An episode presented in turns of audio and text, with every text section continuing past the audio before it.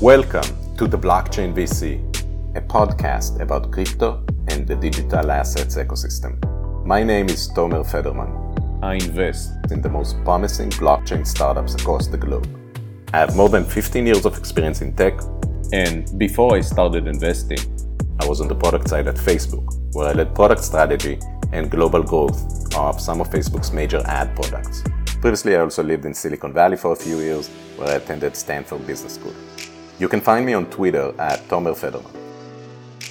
Before we begin, please note that this podcast is for informational purposes only.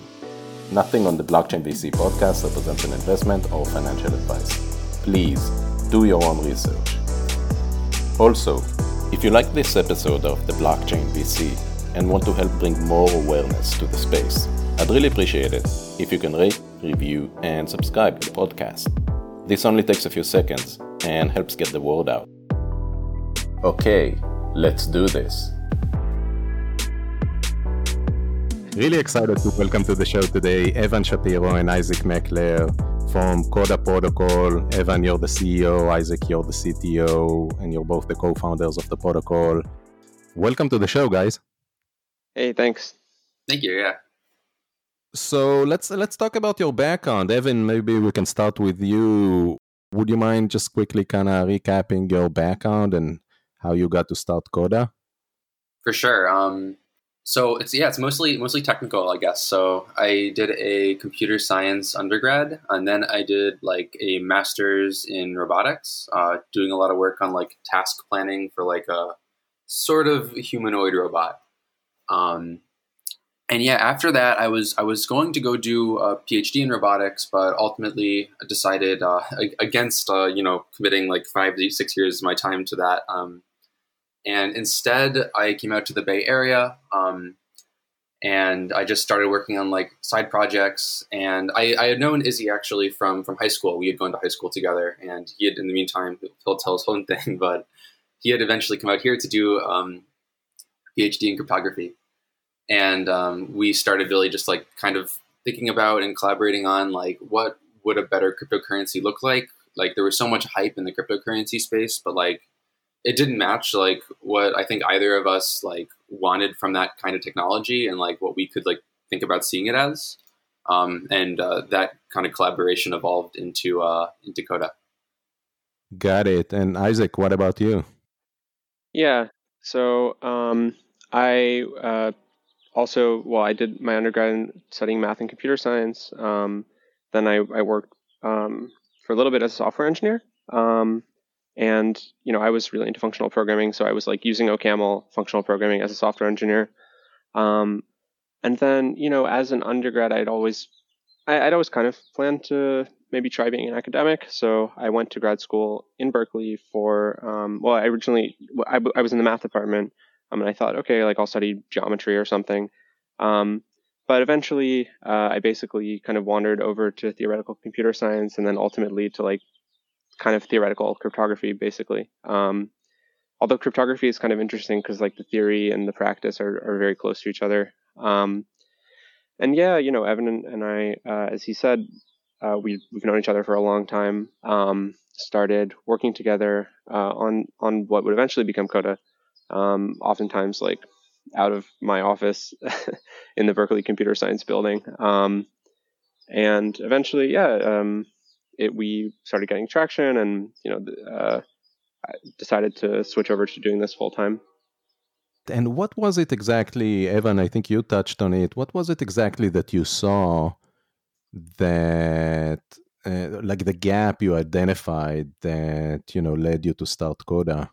Well, well, I, I, guess I have to like set the context of like the time. So it was like early 2017. Um, so this was like pre the crazy hype stuff, but it was a time when like, uh, you know, you had Bitcoin, you had Ethereum, you had a bunch of other cryptocurrencies. Um, and there was a lot of excitement in the space around like what was possible now with cryptocurrency. But there was still like so many fundamental issues with like the technology. Like um, the, the real thing I think that got us really diving into this was um, we were really closely following like the Bitcoin SegWit fork. Um, and it, it, just seems so silly that like everyone was arguing over like you know one or eight like you know megabytes for these blocks when like you know that's not going to support like you know this good abstraction over money that we can all use like you know in our in our you know in our browsers on our phones like everywhere it just is so far from like what we'd actually want to see from this technology uh, and yet everyone's hyping it up like you know bitcoin is going to like you know be like the the, the great savior of like internet finance or whatever um so i i think like just like kind of being in that space we were like just trying to think about like well okay like there's all these little short term patch solutions, but what would like a real like kind of full solution to this look like? Um, and it was just such a fascinating problem, just technically to start thinking about. Like, I, I, we weren't even like I guess thinking about it like, oh yeah, we're gonna like you know start this company and stuff. It was more just like, hey, like this is like this fascinating, fascinating technical problem that like touches on a lot of things we know. Can we like, you know, kind of be really deep in thinking about it and think about what a good solution would look like? Right, and beyond Bitcoin, right, there are other obviously blockchains, though some of them, I guess, didn't exist at the time you looked at it, and some of the side chains, I guess, layer two solutions that are now being worked on. Did you explore these as well, or you looked at Bitcoin, you said, you know what, like this thing isn't really going to scale to the level that's needed in order to create? Yeah. How did you think about that? Yeah, yeah. So I, I think we looked at a few things. I mean, we looked at, you know, obviously like Bitcoin and Ethereum, and also things like Ripple that had sort of a different trust model, and also layer two solutions. And you know, I, I think all of these are kind of inadequate in, in one way or another. Um, Ripple obviously, uh, and Ripple-like systems because there's they're kind of not auditable um, in a sense, and also sort of have this closed consensus model. And then the layer two solutions have these really kind of complicated security uh, properties and performance properties that are you know are rely on maybe some complicated game theoretic assumptions, whereas um, you can kind of achieve the same thing using cryptography, using snarks um, in a really clean, easy to understand, uh, straightforward way. A- anything you want to add to that, Evan?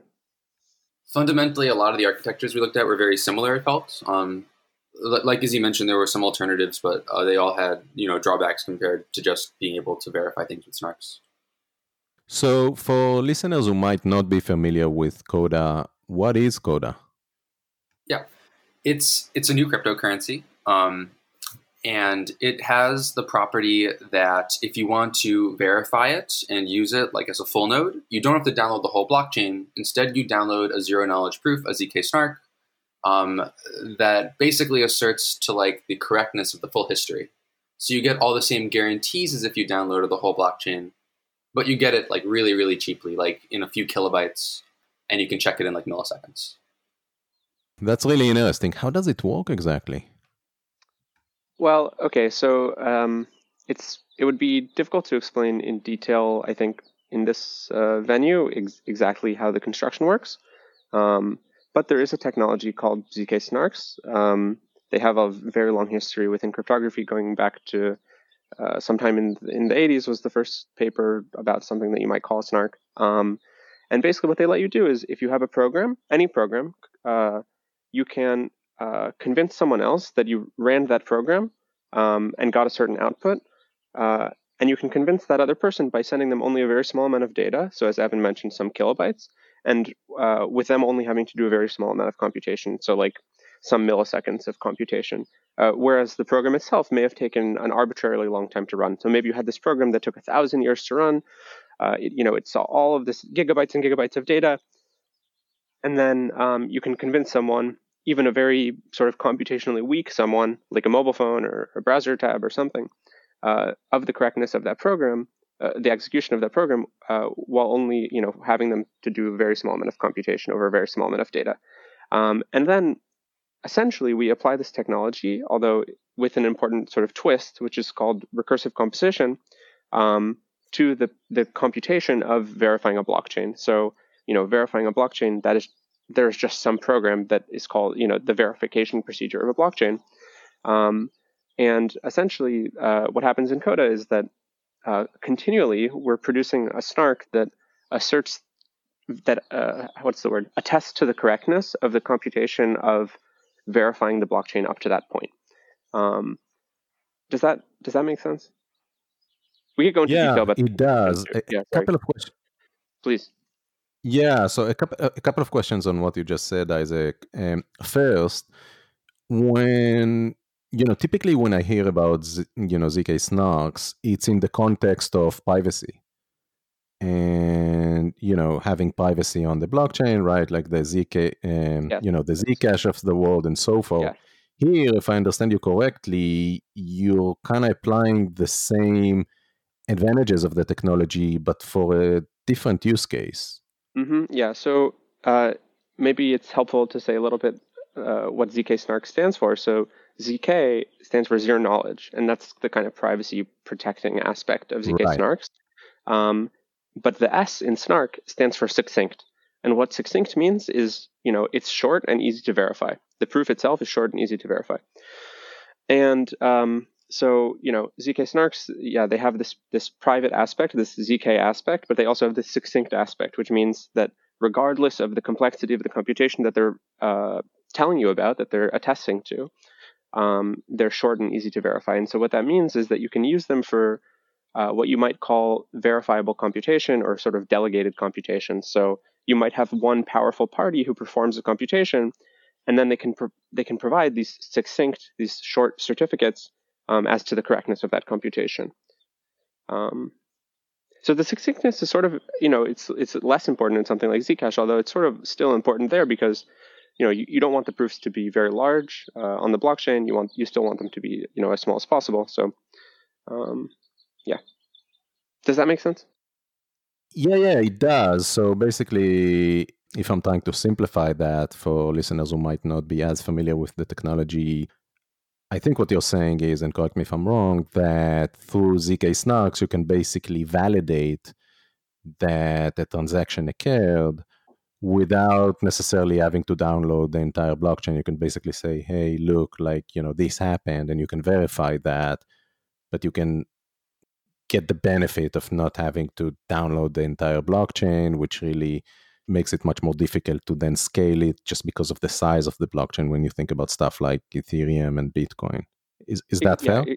Exactly. You just get this tiny little proof.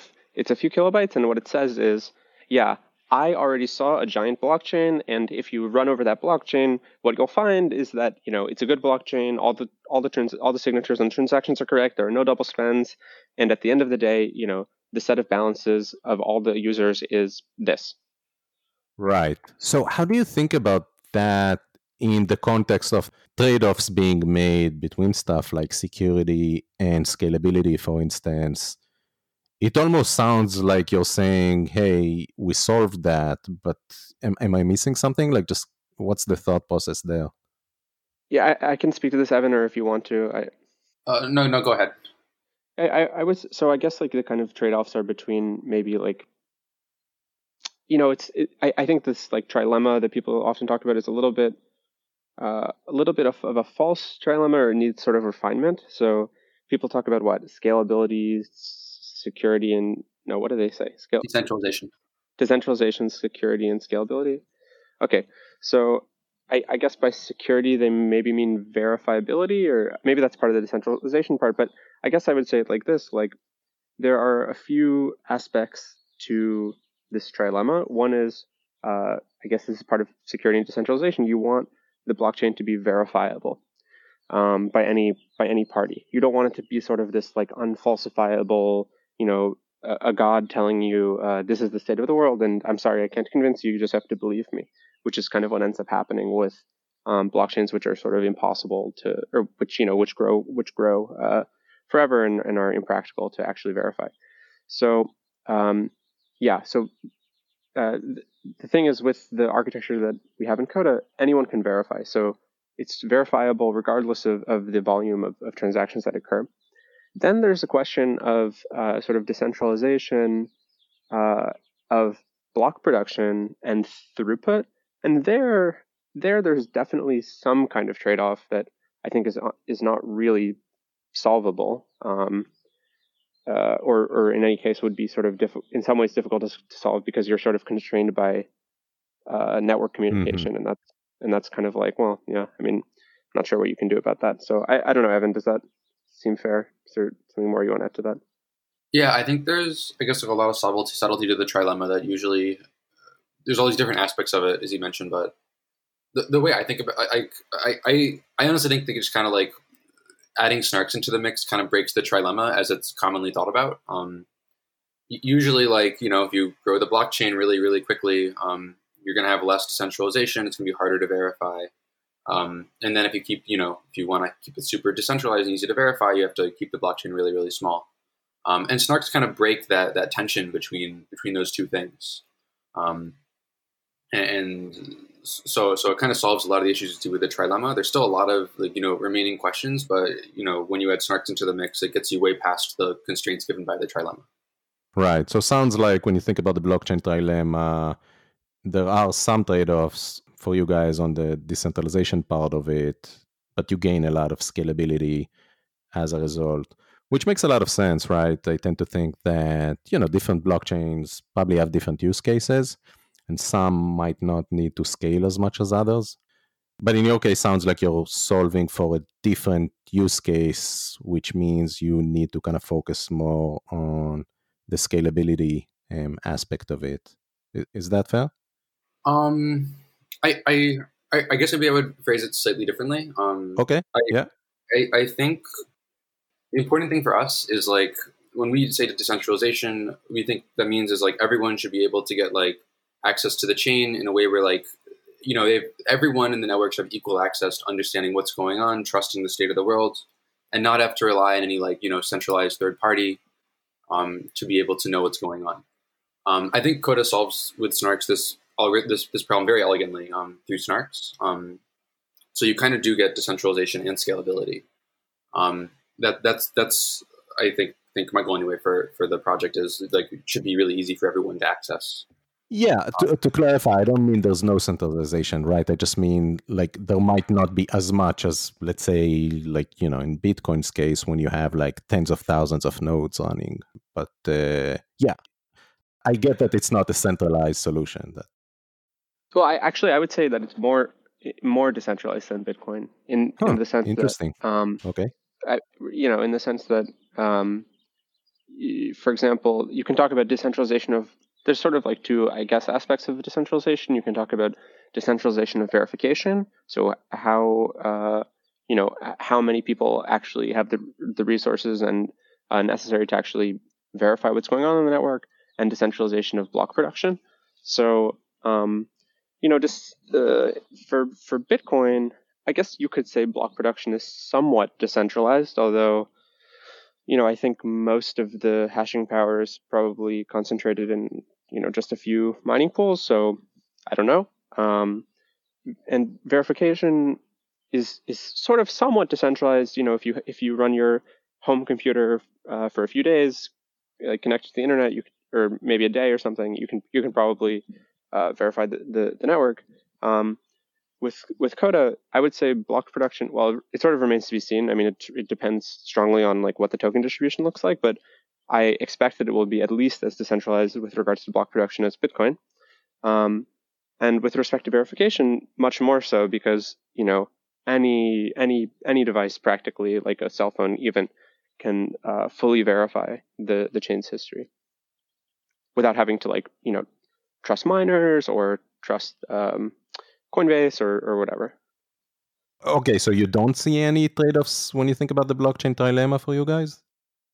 So for for, for sure there are trade offs between like um, I would say like decentralization of block production and like transaction throughput. I would say there are some trade offs there which are just dependent on like the realities of communication over networks because you know the more if you want to have more people who are communicating with each other like it's just you know it's going to put more load on the network. You're not going to be able to push as much data through as quickly. So I, it seems to me, but um, with regards to um, uh, you know decentralization of verification, Coda is really the the kind of best um, architecture f- for that.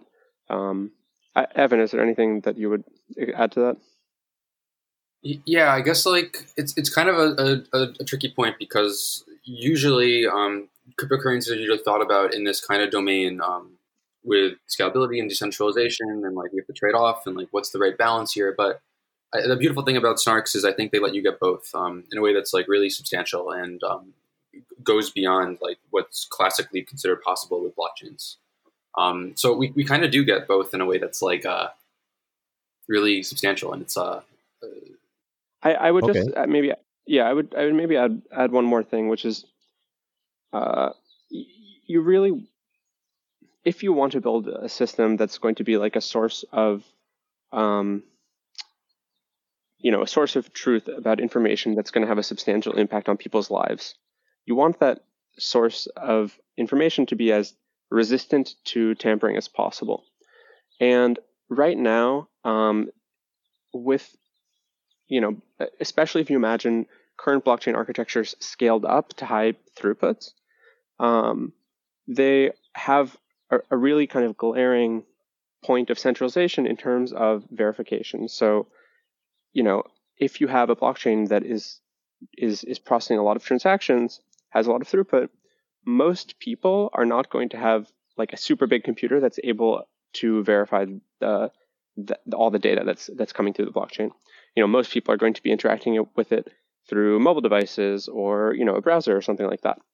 Um, and so, you know, if you want to attack that uh, blockchain, you, you can just sort of go to this weakest part, which is the fact that on the end, you know, for the end user, most people are not really verifying anything.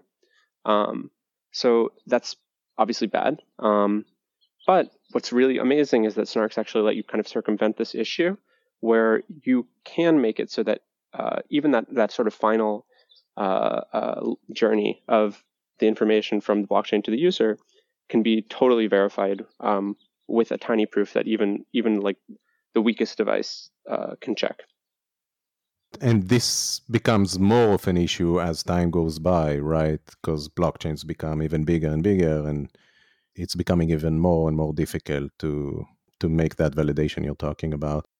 Now, one thing I find really fascinating about what you guys are working on is that when you think about the consensus algorithm, right? My understanding is on Coda, participation is really proportional to how much you stake. And then by participating in the process, basically users help Coda compress when they participate in that snarking process. Can you guys talk more about that? So, so it's proof of stake, um, and with the component that the network is working together um, to make this giant snark proof. Um, like Izzy mentioned before, that like you can imagine that if you have a huge computer, it can produce a snark that can be cheaply checked in this case, that huge computer is kind of like the whole network. The whole network works together to update this proof um, that then becomes like the snark that everyone can use to verify the chain. Yeah. So, in terms of the consensus protocol, as Evan mentioned, it's proof of stake. Um, it's a straightforward proof of stake protocol, um, which is a, a, a, new, like, sort of a, an updated version of the Ouroboros protocol um, for our specific context of having a succinct, you know, tiny blockchain, um, constant size blockchain, um, then there is this sort of orthogonal component, um, which is the snarking that you mentioned. So um, the consensus nodes basically confirm transactions, so they produce blocks, but then uh, they, they don't fully compress those blocks. So they don't take all the transactions in those blocks and compress them all down into one snark. Uh, they uh, basically broadcast those transactions to other nodes um, who then sort of collaboratively work on compressing all of those transactions into a tiny snark, which then gets merged back into the main sort of snark, which represents the blockchain. Um, so the whole thing uh, will then have constant size. But um, so there is this sort of separate role of nodes on the network of snarking nodes, um, which are which potentially are different from consensus nodes, who are just working on producing snarks to compress the history of the blockchain. Hmm. Interesting. So yeah, yeah. Sorry. Yeah, go ahead. Go ahead, Izaak. Oh no no no! I so I was just gonna say so there's this kind of like there's kind of like the main snark of the blockchain, which represents almost all of the history, and then there's this like little finite tail of uh, transactions which have yet to be compressed, um, which the network uh, in a distributed way works together on compressing. Right, and you mentioned earlier, yeah. Sorry, go ahead. Oh, and I was just going to say, and you know, uh, people can run nodes uh, to get fees for com- doing that work of compressing that tail of the most recent transactions. Got it. So, and you mentioned earlier um, mobile usage. Is the goal here really is to kind of optimize for the mobile use case? So I, I guess I would say it like this. The goal is to kind of democratize overall access to the information of the network. Um, and, uh, you know, most users um, are going to be on uh, ultimately interacting with some application from a mobile or possibly from a browser. So you really want to make sure that those users are going to actually be able to get verified information from the blockchain. Yeah, that's really cool. And where are you in terms of the the product itself? I know you recently rolled out phase three of your testnet. Can you talk more about that? I mean, do you see I assume you're already starting to get some feedback. Curious how adoption has been like so far. Yeah, so yeah, we've been in testnet a few months now, um, and we're uh, yeah uh, at this point we have a protocol that like it, it, has most of the features you would want. It's pretty um, re- reasonably stable, um, depending on the release.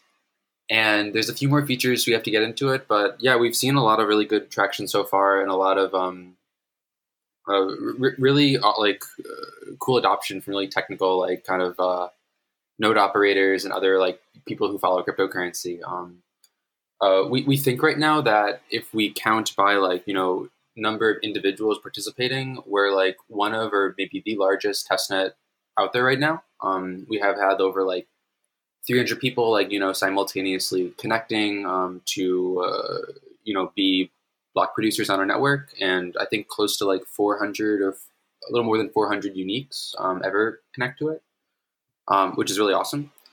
Um, so yeah, I mean, the stage we're in right now really is just kind of like building like this like core set of like people that are going to be running like running block producers on the network because that'll be kind of like the core of the consensus to make it really decentralized.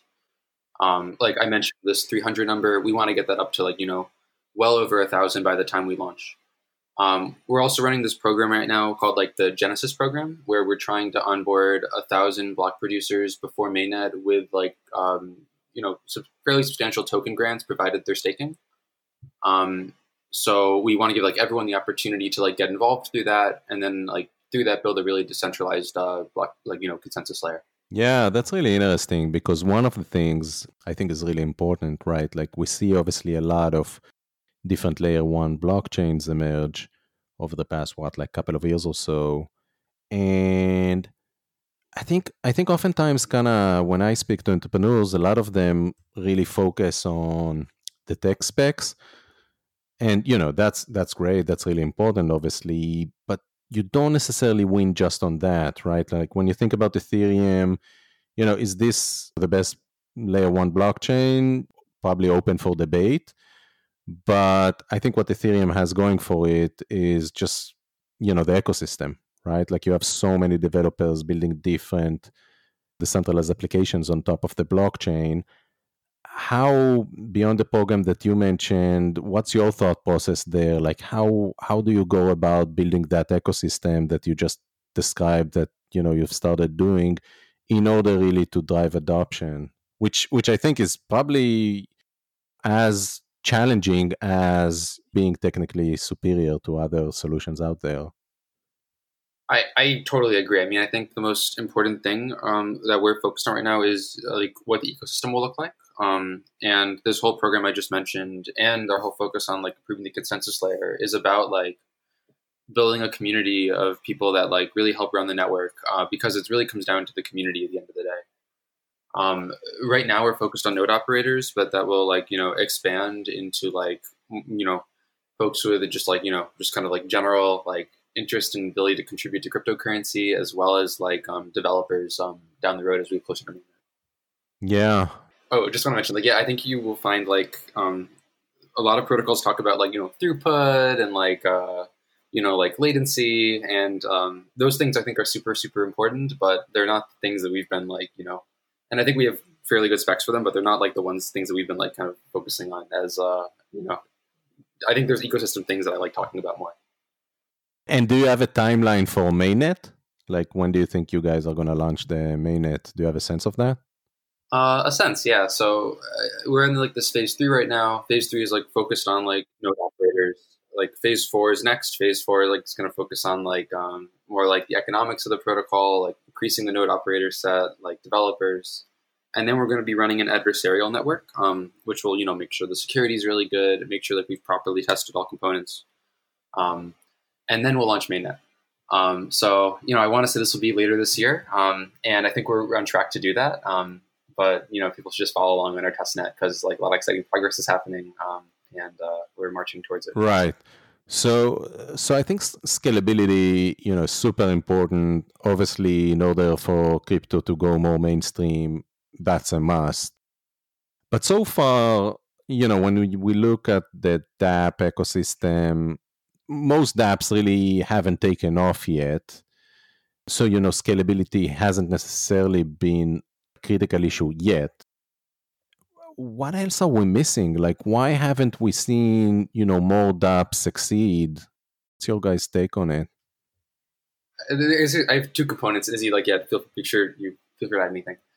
I, I think one is just like that uh, cryptocurrency so far has been uh, sort sort of difficult to to use and access. Um, like I think there's a big difference between like maybe like what it was like to program for like the internet in like you know 19 early 1990s versus like today. I think crypto is in like a similar place where like it's just so much harder to get started. Um, and yeah, I think the other thing maybe is just like that it is so early. Like I think that people are still kind of like getting used to and figuring out this technology. I I would agree with yeah, that. I would makes just, sense. I, I, yeah, I would just add. I think I think a lot of the most compelling use cases, at, least the ones which are personally compelling to me, um, it's it's not entirely obvious that there is sort of a uh, like let me put it like this: there are use cases that I that I can imagine and that are very compelling to me, which to me obviously are extremely valuable in the sense of providing actual value to people. Um, you know, improving you know some aspect of people's lives, but it's not so clear what the business use uh, story would be for them. So it's not so clear how they could be profit generating activities. Um, uh, yeah. So like for example, I mean, you can just think about even really basic things like encryption, cryptographic technologies like encryption. Like what is the profit generating uh, activity of encryption? It's it, it's not totally clear that there is one, except maybe for like improving internal communications or you know preserving communications between companies or whatever but like there's an extremely socially valuable application of encryption which is to allow people to communicate with each other privately without fear of being surveilled by powerful actors. Um, and you know encryption was a technology that i guess was, was not developed for a profit seeking activity. It was uh, reasons it was developed by the military um, for quote unquote national security reasons.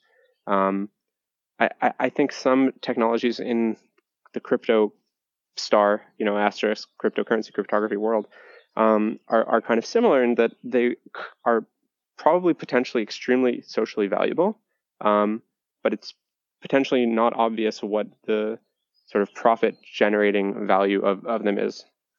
I think that makes a lot of sense, and you guys both, you know, brought up some really good points.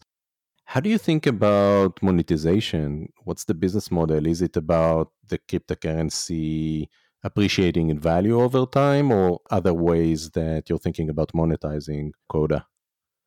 I mean, I I guess there's a few components possible to this question, but I, I think when we think of like you know what's like just like the value provided by like the core cryptocurrency, um, uh, that, that's kind of the main thing that I think will lend into you know the protocol having value. Um, people using the protocol for things that have value. Uh, and then I think it goes back to something you mentioned earlier around like, I, I, I guess, and also when we started the project, like I think Bitcoin's original dream was like, you know, was going to be like this internet layer, internet, like, you know, money layer for the internet. Um, and I think Bitcoin's done an incredible job, like, you know, you know, succeeding as like this kind of digital gold, but I, there's like this still this dream I think of like this like programmable money for the internet. And I think that Coda has a really good chance of being able to execute on that super, super well and be like this like really easy to access money that you can write programmable rules around, that you can like access without you know any middlemen or any like big full nodes. It just works on your browser. Um, and I think there's a lot of really exciting uh, things to do once you have that, um, and things that also like you know have you know clear business cases today and um, can can can be really exciting out the gate. Uh, I, I, would add also like I think that in the long term we're also super excited about some of the things that Izzy was was was mentioning. Like I I think that once these platforms exist and are accessible by everyone and they're easy to use, like, and you have the option of switching to something that, like, you know, respects your privacy, something that um, that you can like trust with your data, something that can add value to your life in a way that's not going to be exploitative, that people will start using it. Um, and I, I think that the easier this technology gets to use, the more we'll see of that as well. Yeah, Izaak, anything to add?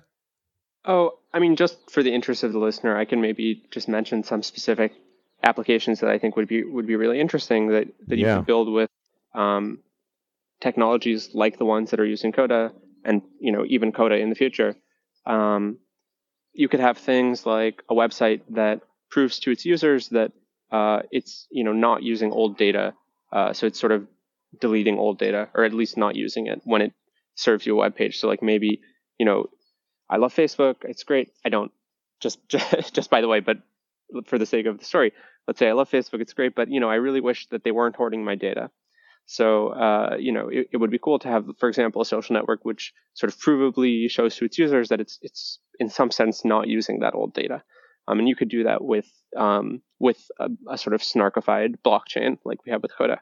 Um, other applications uh, that that are interesting are things like verifiable machine learning. So maybe you know you uh, have some machine learning training that you want to do, but you want to make it possible for um, some kind of auditor or like o- overseer to sort of know that some kind of regulations were followed in how that model was trained.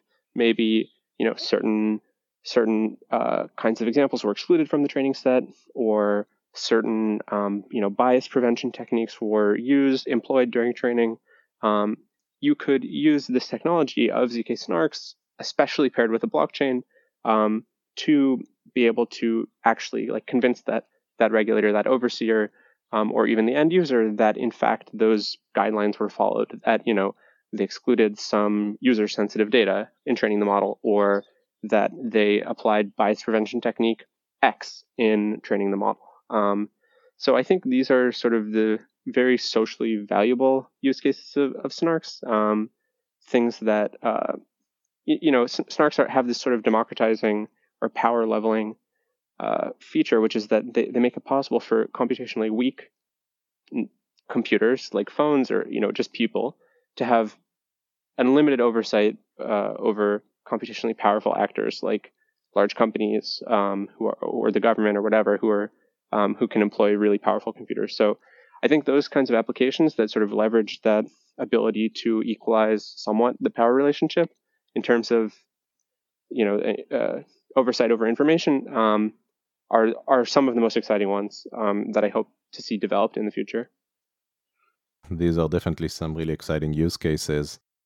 You know, whenever I hear about programmable money and you know some of the applications you just mentioned, it's so exciting, right? I mean, when you think about kind of the possibilities and the opportunities that it opened that really couldn't exist before and curious, one of the things, you know, when I I don't know if you have a similar experience when I talk with people who are not that much into the weeds in crypto, especially when, you know, mentioning things and, and the possibilities that are enabled by technologies like ZK snarks.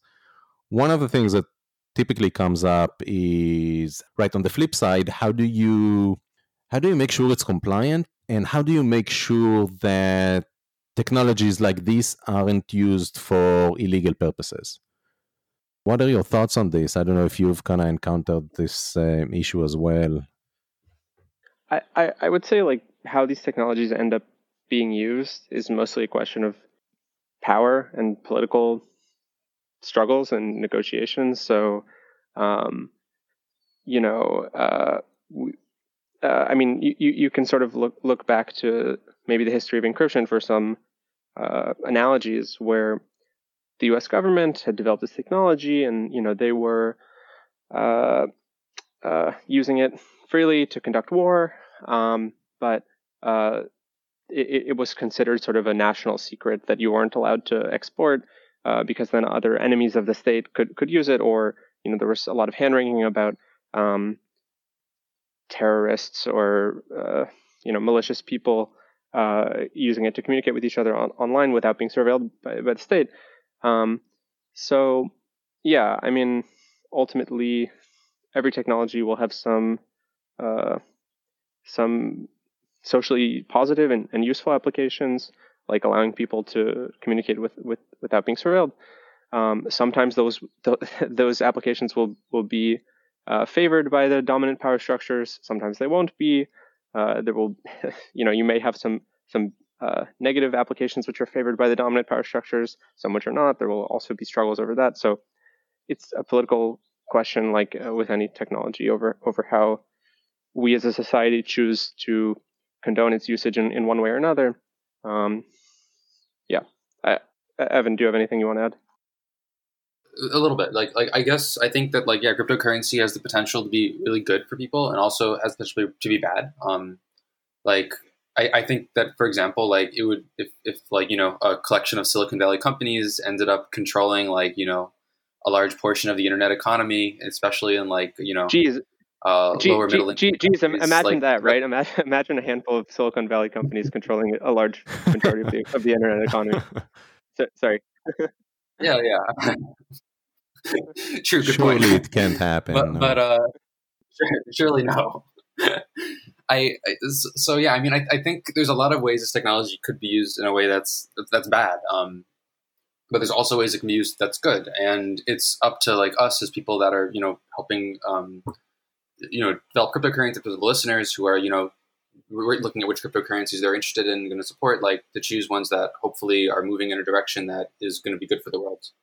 Um, and we're trying to do that. You know, no, you know, but hold us accountable also. Um, but but I think yeah, like the effort to have a more democratic chain is in that direction, and I, I, think it's something we should all be thinking about as an industry. Yeah, exactly. I mean, it's something that's you know always on my mind, at least. Again, as an industry, how do we, you know, how do we do a better job just easing some of these concerns? Because I feel like you know the better we do as an industry in communicating you know the benefits and mitigating some of these concerns the better or i guess the faster we can go towards more mainstream adoption right it's really difficult without the buy-in of regulators certainly in places like the us to get you know significant traction um, certainly when you think about the more institutional side of things that's always on my mind, and I'm sure yours as well. I want to switch gears a bit. One of the things I often ask guests on the show is about fundraising, right? Just because there's a lot of you know entrepreneurs listening to the podcast and aspiring entrepreneurs. Curious if you guys have um, you know any best practices or thoughts about this. I know you've been successful, right? You've raised what like 18 million dollars or so anything you can share with the listeners about your learnings from this process and engaging with venture capitalists? I, I, I guess maybe the one thing I would say is like I think like you know we we've done this a couple times and uh, we we put a lot of work into it, but I think there's people out there that are like you know way bigger experts on it than we are, and I think that like reading their material is probably like the the, the most uh, productive way to go about learning the, that sort of thing. I think like um, uh, there's a lot of like VC blogs. There's a lot of books that have been written. Um, I would really recommend like before um, embarking, um, you kind of just like read all of those, read all those resources, and just kind of learn what the field looks like and learn what you're getting into, and learn like you know what what is a term sheet and all that kind of thing. Um, and then I I guess um, you're going to spend a lot of time with your deck you're going to spend a lot of time like making sure that you really understand the space, understand what you'll be building, understanding, um, um, you know, the, the field you're getting involved in. And I would also say, like, if you can, if you have the resources, it's great if you can spend some time before going out and fundraising on spending some time um, building, you know, the, the most MVP of MVPs you can, the most like, you know, basic understanding you can of like um, the, the product. um, that'll help a lot in terms of like um, knowing like how to pitch and what you're pitching, as well as like um, knowing what it'll look like for you to get deeper involved in, in this um, in, in the project.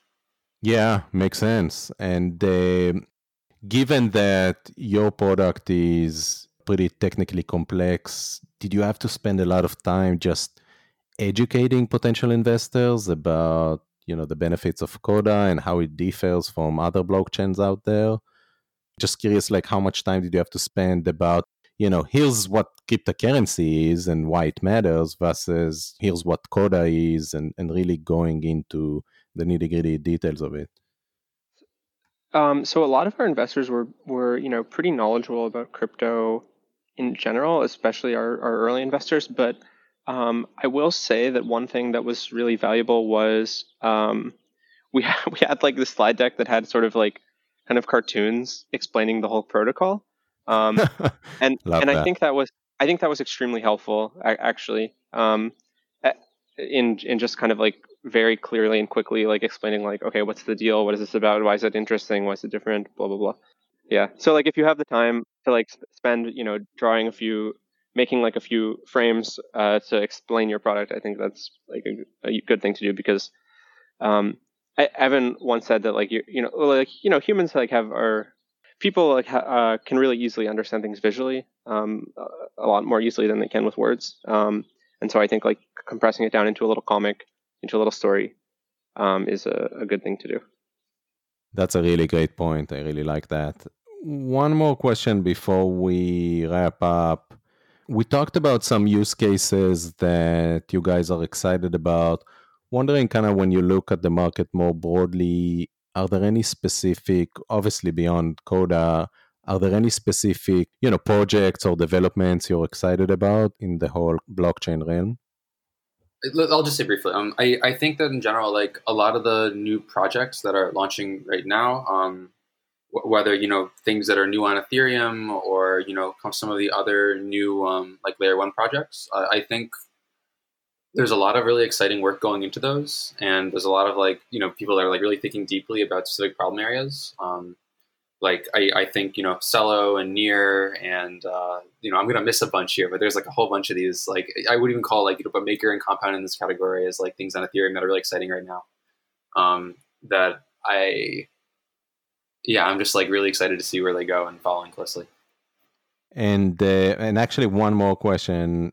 Oh, do you mind if I, do you mind if I add something to that? Please, please, please do, yeah. Izaak. Yes. I, I I would say like um obviously well maybe maybe this isn't maybe this is only obvious to me because like I'm so like it's such a niche for me, but um, in the last like six or seven months, there's been an enormous amount of development in snarks um, to make them a lot more efficient, um, have a lot more practical in many ways, um, and so I think you know the work that um, people the people on the Zcash team have been doing, the work that um, you know people like Ariel Gabizon and um, and people from uh, the the Berkeley Computer Science Cryptography Group have been doing um, is is you know really amazing, as well as Starkware. Um, and there are some sort of more, I would say, marginal projects, which are which I, I don't really expect to be that successful uh, in the short term, um, but have some kind of long term interesting ideas.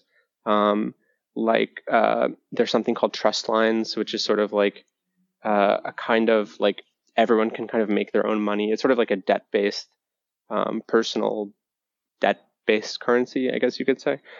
Um, I think that has a lot of interesting sort of sociological ideas maybe uh, in it, and in the long term could maybe be an interesting technology, but in the short term, I'm not clear. Um, yeah. Yeah, some some really exciting projects there that you mentioned. Ariel, I think, is working on uh, Aztec. I just had their uh, CEO uh, on the show as well recently. So some really interesting projects there. So, so one last question, actually, I wanted to ask you: How is the blockchain uh, slash crypto ecosystem in the Bay Area? Do you see progress there? Like, I'm just curious. Like, you know, if you compare it to, like, say, two, three years ago, do you see more excitement, less? I feel like it's really actually kind of developed. I think there was like this this kind of this ridiculous kind of crazy like you know hype in 2017 and 18 where like there were a lot of people in the Bay Area working on crypto, but um, when I think about the ecosystem now, I feel like it's really developed. Like there's so many people that like, you know, I think within like, you know, a few blocks of our office, there's like half a dozen or probably close to a dozen crypto companies. Um, and what that means is that there's a lot of kind of like people that um, are thinking really deeply about the technology, thinking deeply about execution, uh, all all kind of collaborating um, in one way or another with each other. Um, and I think that's been a really kind of productive environment um, for, for, us, and one that like um, has been fun to participate in. Yeah, I would just add that um, you know it definitely the ecosystem as a whole, the local kind of crypto ecosystem as a whole, really benefits a lot from the proximity to Berkeley and Stanford because um, there's lots of great researchers there and uh, problem uh, and conferences that they hold where you know there is interaction between the industry and, and academia and there's collaboration and um, yeah so that's that's I think been very valuable as well and has really developed a lot over the past couple of years. Yeah, makes sense. The proximity is so crucial, right? Like you know, I remember before I went to Stanford, like I, I didn't fully, I think, understand that until I got there. And then just like, you know, the ability of some of these folks to just get in the car, you know, drive 5, 10, 15 minutes and go on campus and vice versa, right? For people from, you know, either Berkeley or Stanford to go to to these companies, it's just invaluable. Izaak, Evan, thanks so much for coming on the show.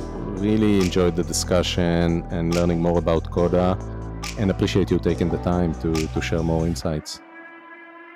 Yeah, thanks, Tomer. It was fun. Yeah, thank you for having us. Thanks for listening.